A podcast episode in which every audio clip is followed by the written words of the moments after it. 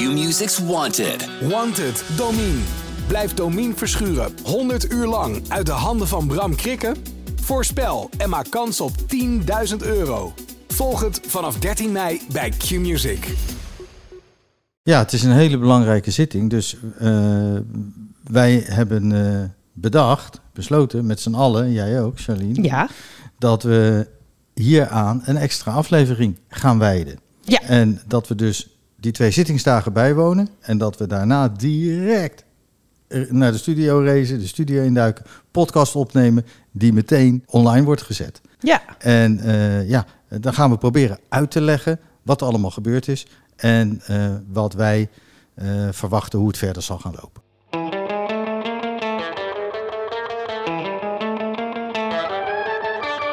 Welkom bij Crime de la Crime, de podcast van strafadvocaten Peter Schouten en Onno de Jong over recht en rechtvaardigheid. Mijn naam is Charlene Hezen, journalist bij het AD en in deze podcast jullie gesprekspartner in crime. Nou, ik begin even met een huishoudelijke mededeling, want het kan zijn dat jullie wat uh, gerinkel en gekinkel op de achtergrond horen tijdens deze aflevering, want we nemen op een andere locatie op die niet super soundproof is, maar uh, ik hoop dat jullie het ons vergeven. Deze aflevering gaan we het onder andere hebben over onze kroonprinses Amalia. Uh, dat Amalia vanwege bedreigingen zwaar beveiligd wordt en niet in haar studentenhuis kan wonen, werd uh, wereldnieuws vorig jaar. En nu is bekend geworden dat de politie al in november 2022 een 40-jarige Amsterdammer heeft aangehouden op verdenking van het voorbereiden van de moord of op het ontvoeren van kroonprinses Amalia. Enkele dagen later laat de officier van justitie deze aanklacht ook weer vallen. Nou ja, een bijzonder verhaal was uh, in de krant te lezen. Onno, kan jij vertellen waar het over gaat? Nou ja, precies zoals je al zei, Charlene. Uh, er was een verdenking tegen een bepaalde verdachte. Er was informatie dat iemand bezig was met het voorbereiden van de moord op uh, prinses Amalia of haar ontvoering. En toen is men onderzoek gaan doen. En vervolgens heeft men die verdenking gewoon weer laten vallen. Alleen, men heeft het ons niet medegedeeld. Het heeft nu pas bij jullie in het AD gestaan. En dat betekent dat pas maanden later die informatie naar buiten is gekomen dat die verdenking niet klopte. Ondertussen, en daar heeft uh, de Nederlandse staat natuurlijk best wel werk van gemaakt, uh, is er bekendgemaakt hoe zwaar de beveiliging rondom prinses Amalia is aangescherpt. En uh, de verdachte die 15 november of zo is aangehouden, rond, november, rond midden november is aangehouden, mm -hmm. dat uh, die uh, ook in een hele zware beperking heeft gezeten. Ja, want het, het ging om een, een Sky-telefoon die de verdachte zou gebruiken en daarin verscheen de naam van Amalia. Ja, dat was een berichtje. Die vrouw die violes geeft aan die Amalia, geeft info aan mijn bro werd daar dan uh, geschreven. En toen schreef die andere terug: Ja, ik ga die gok uh, wagen, uh, bro. En, en daar zou dan uit moeten blijken dat Amalia dan inderdaad prinses Amalia zou moeten zijn. Hè? Dat moet je dan maar weer aannemen. dat berichtje was daarin in opgenomen. We hebben ook vandaag, heb ik begrepen, een, um, een speciale gast in onze podcast. Wat heeft Ja. u daar nou over te zeggen? Uh, nou, het verhaal uh, wat inderdaad in het AD en in het Parool was het verhaal van Paul Vugs. Inderdaad was een interview met uh, de advocaat van deze verdachte, Yehudi Moscovic. En die hebben wij ook even gebeld. daar gaan we even naar luisteren. Is uw cliënt nu nog verdacht van betrokkenheid van misdadige plannen met betrekking tot prinses Amalia? Nee, dat is hij niet. hij is niet betrokken al sinds um, eigenlijk dag twee na zijn aanhouding. dat is heel erg opmerkelijk, want Um, hij is um, met, met best wel wat machtsvertoon aangehouden uh, op die zware verdenking, hè, dat hij een aanslag dan een ontvoering uh, van de kroonprinses aan het beramen zou zijn. En um, de, de is niet eens voorgelegd dat hij voor dat feit ook in bewaring moest worden genomen. Dat is alleen voor andere feiten gebeurd. maar hij is er wel telkens over verhoord.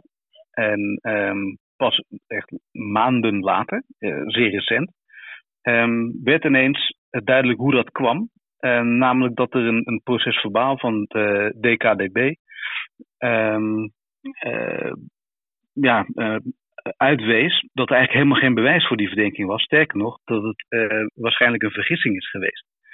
Want de, de, de berichten waar die verdenking uit zou moeten blijken, waren kort gezegd, even geparafraseerd, ehm, dat contact en informatie zou kunnen komen via de Veolia-res van kroonprinses Amalia. Nou, um, ja, dat hebben dat we is kunnen uitgerechercheerd. Ja, dat is uitgerechercheerd. En toen bleek dat Amalia acht jaar geleden voor het laatst vioolles heeft gehad. En ehm, de lerares waar ze destijds ehm, ehm, de, de lessen van kreeg, dat die notabene net zo lang al was overleden. Dus ook al acht jaar geleden is overleden. ja, en, en dat maakt dat niet alleen mijn cliënt uh, ten onrechte uh, zijn leven op zijn kop is gezet, maar waarschijnlijk ook dat van de kroonprinses. Ja, precies. Want is, was dan die opge, uh, opgeschroefde beveiliging van Amalia puur gebaseerd op deze vioollesberichten? Nou ja, ik ehm, heb met de cliënt overlegd van, van hoe, hoe, moeten we hier nou mee omgaan, nu we weten dat dit waarschijnlijk een, een vergissing is of een onjuiste interpretatie. Um, en we vonden ook dat uh, men dit, uh, de maatschappij moest weten, want het Openbaar Ministerie heeft destijds uh, eigenlijk wereldwijd bekendgemaakt dat dit aan de hand was. En we hebben besloten om te laten weten dat dit waarschijnlijk een fout is. en als het dan toch nog steeds een terechte verdenking zou zijn, dat het Openbaar Ministerie dat moet laten weten. Um, of het ook nog ergens anders op gebaseerd is. Want wij vinden dat het leven van uh, Amalia in dit geval um, niet onnodig zo uh, moet worden beperkt. Dat daar een verantwoordelijkheid ligt voor het Openbaar Ministerie om te zeggen van oké, weet je, we hebben een fout gemaakt.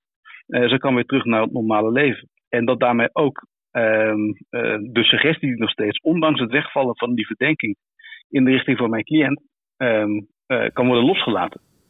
Want als het nou uh, echt zo is dat het alleen dit is, dan moet dat ook voor de positie van cliënt helder worden gemaakt. En dan mag dat niet boven de markt blijven hangen. Ik vind het zo onvoorstelbaar dat uh, dit in stand wordt gehouden als dat niet nodig zou zijn, haar uh, beveiligingssituatie. maar volgens jullie ja, zou dat dus eventueel het geval kunnen zijn. Ja, nou, onder en Peter weten we daar zelf het, het beste als ervaringsdeskundige over te vertellen hoe dat gaat. Als ehm, subject van een bedreiging, krijg je eigenlijk nooit te horen wat nou de achtergrond is. Um, er wordt gewoon gezegd, je loopt gevaar en um, um, je, je, krijgt deze beveiliging. Je weet nooit uit welke hoek het komt. Tot slot, uh, de OMC heeft het over, noemt het ook een beetje sensatiezucht van jullie kant om hiermee uh, uh, nou, dit verhaal in de media te brengen. hoe, hoe reageer je daarop? Nee, ik vind dat een, een vilijne opmerking van het Openbaar Ministerie. Want um, als blijkt dat dit uh, is gebaseerd op een vergissing van het OM en twee levens, en dan heb ik het over die van mijn cliënten, de kroonprinses, ten onrechte op zijn kop zijn gezet, um, dan hadden zij zelf deze stap moeten nemen. In plaats van het te verzwijgen en, en het met een, uh, uh, ja, een, een, een, soort van, hoe moet ik dat uitleggen? Um, vaagheidscampagne het boven de markt laten hangen. Ja. Ja. Ik vind dat zij een verantwoordelijkheid hebben om hier uh, openheid van zaken over te geven. En dat vindt de cliënt ook. En dat is de reden waarom we onder andere, de andere argumenten heb ik zojuist al gegeven, um, hiermee naar buiten zijn gekomen. Ja, jullie uh, zijn bekend met de situatie, uh, haalde uh, Moscovici al even aan. Mm -hmm. wat kan je daarover zeggen? Nou ja, wat hij zegt uh, uh, en eigenlijk zich afvraagt is of je nou zelf informatie krijgt over dit soort uh, bedreigingen of dingen die er gebeuren. En dat Als ze jouw vioollerares uh, proberen. Ja, nou ja, dat, dat kan ik je wel. Nou, ik, ik speel helemaal geen instrument, maar dat kan ik je wel vertellen. Dat, dat ja, die informatie die krijg je gewoon heel erg weinig. Ook als er bijzondere situaties zijn. Als ooit heeft er iemand op de steiger naast mijn huis overnacht die op de vlucht was. Omdat hij kennelijk thuis huiselijk geweld had gepleegd. En wij wisten van niets. En alle buren gingen ons uiteindelijk vertellen wat er was gebeurd. Dus de, de, zeg maar de overheid wil geen informatie verstrekken over datgene wat er eigenlijk aan de hand is aan, aan het niveau van bedreiging. Ik, ja, Peter heeft dat natuurlijk ook ja. heel erg tegen geprotesteerd toen. Ja, nee, en dat terecht, want je wil, je, jij bent natuurlijk het onderwerp van die bedreiging, dus je wil ook weten waar die vandaan komt. Ja. Maar, maar de diensten zeggen gewoon van ja, dat gaan wij niet doen. Dat nee, dus ze zeggen alleen, je moet van ons aannemen dat het ernstig genoeg is. Ja, dat is een beetje de En ze zeggen daar ook wel bij, de reden als je dan zegt, ja, maar waarom vertel je mij dat dan niet? Mm -hmm. Ja, dat doen wij eh, om onze bronnen te beschermen. Want eh, Ja, dan weet je waar het wij, zit. willen, wij kunnen niet vertellen waar wij die informatie vandaan hebben. Met wie wij hebben gesproken. eh, welke plekken wij daarvoor hebben bezocht. Dat kunnen we allemaal niet vertellen.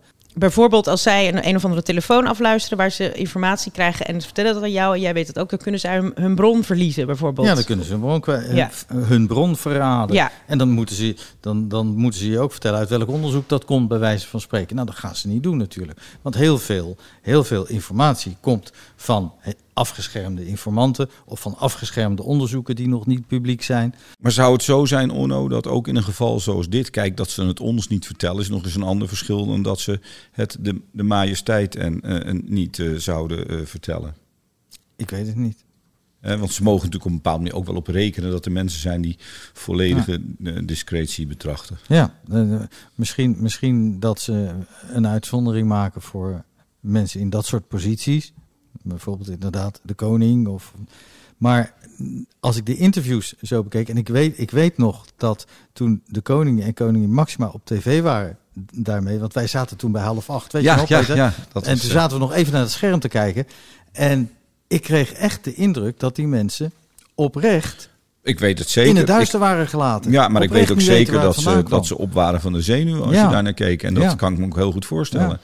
Dus- En eh, nog een vraag, want Moskovits had het over van ja, dat we zien allemaal dat eh, de beveiliging van Amalia nog niet is afgeschaald. Maar zou dat zo snel gebeuren? Hoe vaak wordt dat dreigingsniveau gecheckt? Het dreigingsniveau wordt, wordt periodiek gecheckt. Hoe vaak, eh, dat weet ik niet. Dat krijg je ook nooit te horen. En, en het wordt natuurlijk steeds onderzocht naarmate er bijvoorbeeld zich een incident voordoet. En, en daar een dreiging uit zou kunnen voortvloeien. Maar het wordt periodiek gecheckt. Je moet dat up-to-date houden natuurlijk. En die beveiliging, ja, die gaat niet zo snel worden afgeschaald. Bovendien, dat zei ik al, ze hebben natuurlijk als koninklijke familie standaard al een hele strikte, een hoge mate van beveiliging. Ja, dus het is bij- daar een kleine moeite bij wijze van spreken. Nou, ja, dat is. Ja, nou ja, nou ja, nee, maar dit is nu ook juist de narigheid van deze situatie. Is dat normaal gesproken, als zij nu zouden moeten afschalen, omdat bekend is dat het hoog was ingeschaald, mensen dan bijvoorbeeld zien dat ze weer wel naar de studentenvereniging Het is bijna gaan. een uit, Ja, uitnodiging. en, en, en dan eh, is het dus lastig om, om daar een goed beeld van neer te zetten. Dat kunnen ze gewoon niet doen. En je ziet dus ook dat de, de, degenen die reageren op deze kwestie, dat, u, dat die hun lippen stijf op elkaar houden. En dat vind ik heel erg logisch. Ja, maar daar, daarom we- is het ook beter om die maatregelen dan meteen te nemen in die acute fase, maar er niet over te praten. Ja, dat was ook eh, zeker gelet op deze appjes als het daarbij blijft. En ze gaan deze man hier niet voor vervolgen. Het staat niet op zijn telastenlegging. Ja, lijkt het wel dat ze hier erg eh, snel met eh, groot geschut aan de gang zijn gegaan. Wat, wat, wat mij met name bevreemdt eigenlijk, is dat die verdachte op 15 november 2022 hebben we het dan over, hè, is aangehouden. En dat daags nadat die verdachte was aangehouden, de officieren van justitie al die aanklacht eh, over het beramen van die, van die moord en die ontvoering hebben laten vallen. Dus hij bleek toen helemaal niet voor dat feit in voorlopige hechtenis te zijn genomen, maar voor andere feiten. En wat dan nog vreemder is, is dat dat proces verbaal, of laat ik het zo stellen, die, de, de informatie waaruit blijkt dat die dreiging niet klopte, eh, dat dat proces verbaal pas maanden later in het dossier is gevoegd en aan eh, de verdediging van die verdachte ter beschikking is gesteld.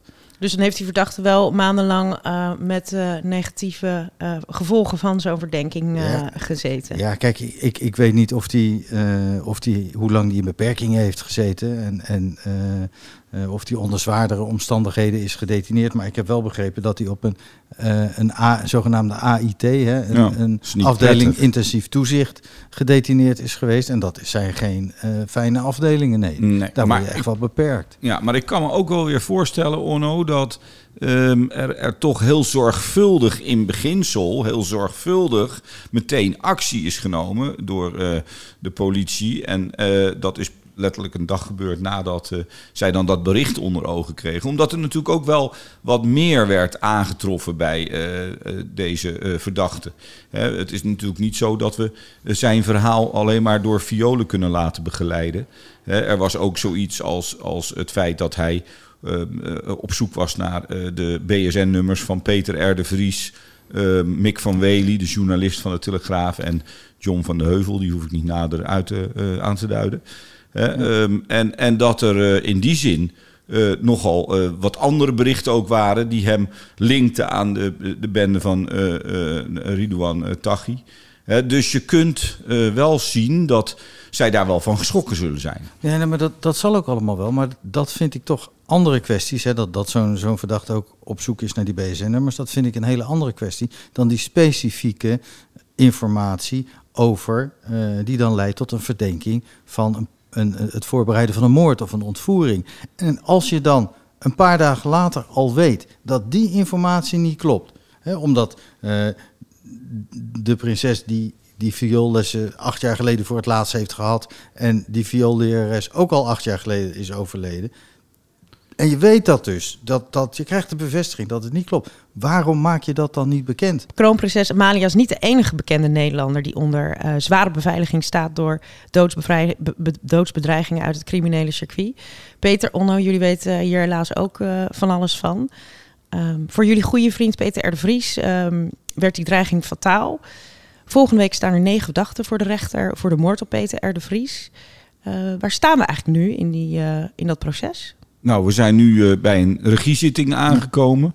Hè, waar uh, allerlei onderzoekswensen uh, zullen worden geformuleerd door de advocaten. Wat verwacht jij, Onno, dat er gaat gebeuren? Nou, kijk, we hebben het over die twee onderzoeken die samen zijn gevoegd. Iraklia naar de, de uitvoerders en Hendel naar de mensen eromheen. Ja, de uitvoerders zijn dan de Delano G, de schutter, ja. en Camille E, de chauffeur. Ja. En dan zijn er ook dus de, degene die...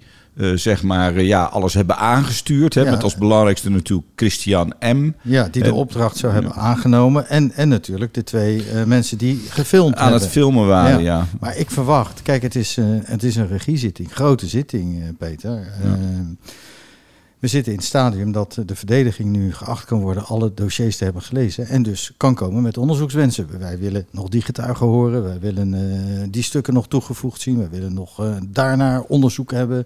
Uh, geluidsbestanden, PGP-berichten, noem maar op. En daar moet de rechtbank dan een beslissing over nemen. Dus het is eigenlijk het begin zo'n regiezitting eigenlijk het begin van de, de, de behandeling van die zaak. En tot nu toe uh, hebben wij, uh, nou ja, is een kleine uitzondering als er net een zitting was die we zelf hadden, Orno, hebben wij alle zittingen meegemaakt.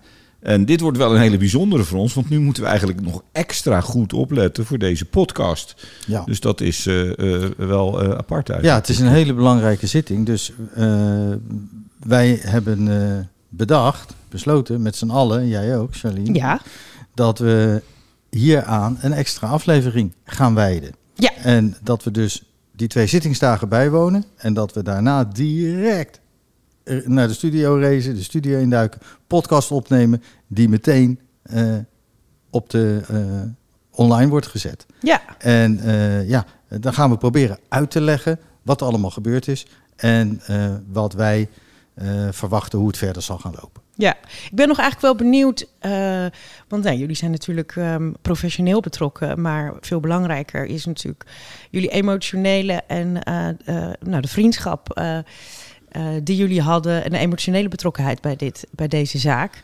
Hoe, hoe is dat? Mag ik dat vragen? Hoe is het lastig om daar naar uit te kijken, naar dat soort zittingsdagen? Of, of is dat juist fijn misschien, omdat er iets gebeurt? Of hoe ervaar je dat emotioneel? Nou, het vergt wel heel veel eh, energie. En ik kan ook eerlijk gezegd zien als Orno daar naast me zit...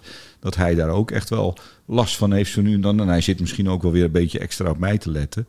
Dat weet ik eigenlijk niet, Orno. Maar... Nou ja, nou, we letten op elkaar natuurlijk. Maar uh, het, het, het is voor ons natuurlijk heel anders als voor de, voor de familie, mm-hmm. de nabestaanden. En, en uh, die hebben het nog veel zwaarder. Ja. Want alles komt naar boven en uh, tot, tot in de kleinste details. En dat kan heel veel pijn doen. Voor ons is denk ik juist wel het feit dat we advocaat zijn en dat we daar dan uh, zitten bij dit strafproces. Toch ook een, een, een verdedigingswal, omdat we alles dan ook professioneel blijven bekijken. Terwijl als we daar, zoals de nabestaanden uh, zitten, ja, die zitten natuurlijk helemaal vol in hun emotie over de vader hè, of de partner die zij, die zij missen.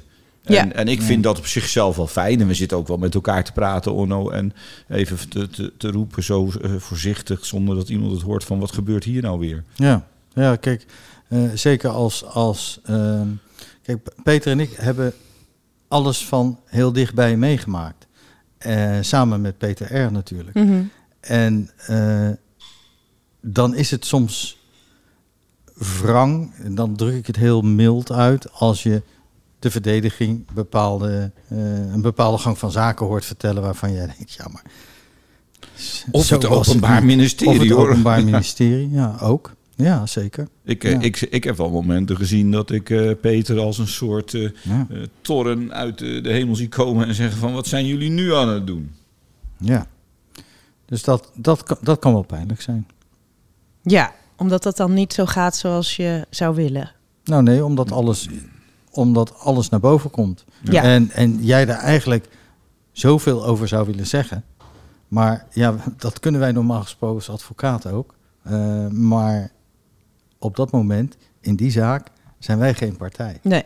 Dus ja, dan moeten we gewoon onze mond houden. En is het dan wel ehm, eh, fijn om er zo bij betrokken te... Of ja, dat is dus, heeft dus erg twee kanten. Het is fijn dat je er... eh, ik kan wel voorstellen dat het fijn is dat er actief iets, iets gebeurt. Of dat er nog... eh, heeft het enige vorm van genoegdoening? Of... Als een, als een strafproces goed verloopt, en ik denk dat dat geldt voor iedereen die als een eh, slachtoffer of een nabestaande daarbij betrokken is. Onno zei terecht, hè, wij zitten er dan net iets anders, hoewel het natuurlijk voor ons ook een zware slag was. Maar dan, dan als dat goed verloopt en alles op, op rolletjes gaat, hè, eh, en zo'n voorzitter, en deze voorzitter is heel goed in deze zaak, vind ik, hè, die heeft dus strak de regie over de zaak, Ja. dan, eh, dan is dat toch wel fijn voor een nabestaande. Dat, Ja. dat, dat betekent dat je als het ware in een, in, een, eh, ja, in een bus zit met een dienstregeling die jou ook echt wel bij de eindbestemming van dat proces brengt. Terwijl als, je, eh, eh, als het allemaal een beetje rommelig verloopt, je net de indruk hebt alsof je zelf als, een, als voetganger verdwaald raakt op een snelweg. Ja, bij mij overheerst ehm, meer het emotionele aspect. Ik wil daar zijn. Ik wil geen zitting missen. Ik wil daar zijn omdat ik Ja. bij degene wil zijn die eh, Ja. eh, bij de nabestaande wil zijn. Ja. Met, met wie we een hele eh, sterke band hebben. En ja, dan wil ik daarbij zijn. Dus Dat, dat overheerst bij Nee, mij. zeker. Dat is ook natuurlijk eh, wat er zo fijn aan is. Maar ja, het zit allemaal in die sfeer dan van dat wat er uiteindelijk is gebeurd en wat heel erg, Natuurlijk. ja, wat zeer droevig allemaal is. Dit was Crime de la Crime. Volgende week dinsdag zijn we er weer. En ook op woensdag eh, per uitzondering. Want we gaan een extra aflevering opnemen na de zitting over de moord op Peter R. de Vries. Dus ehm, blijf luisteren. Abonneer je op Spotify, Apple Podcast.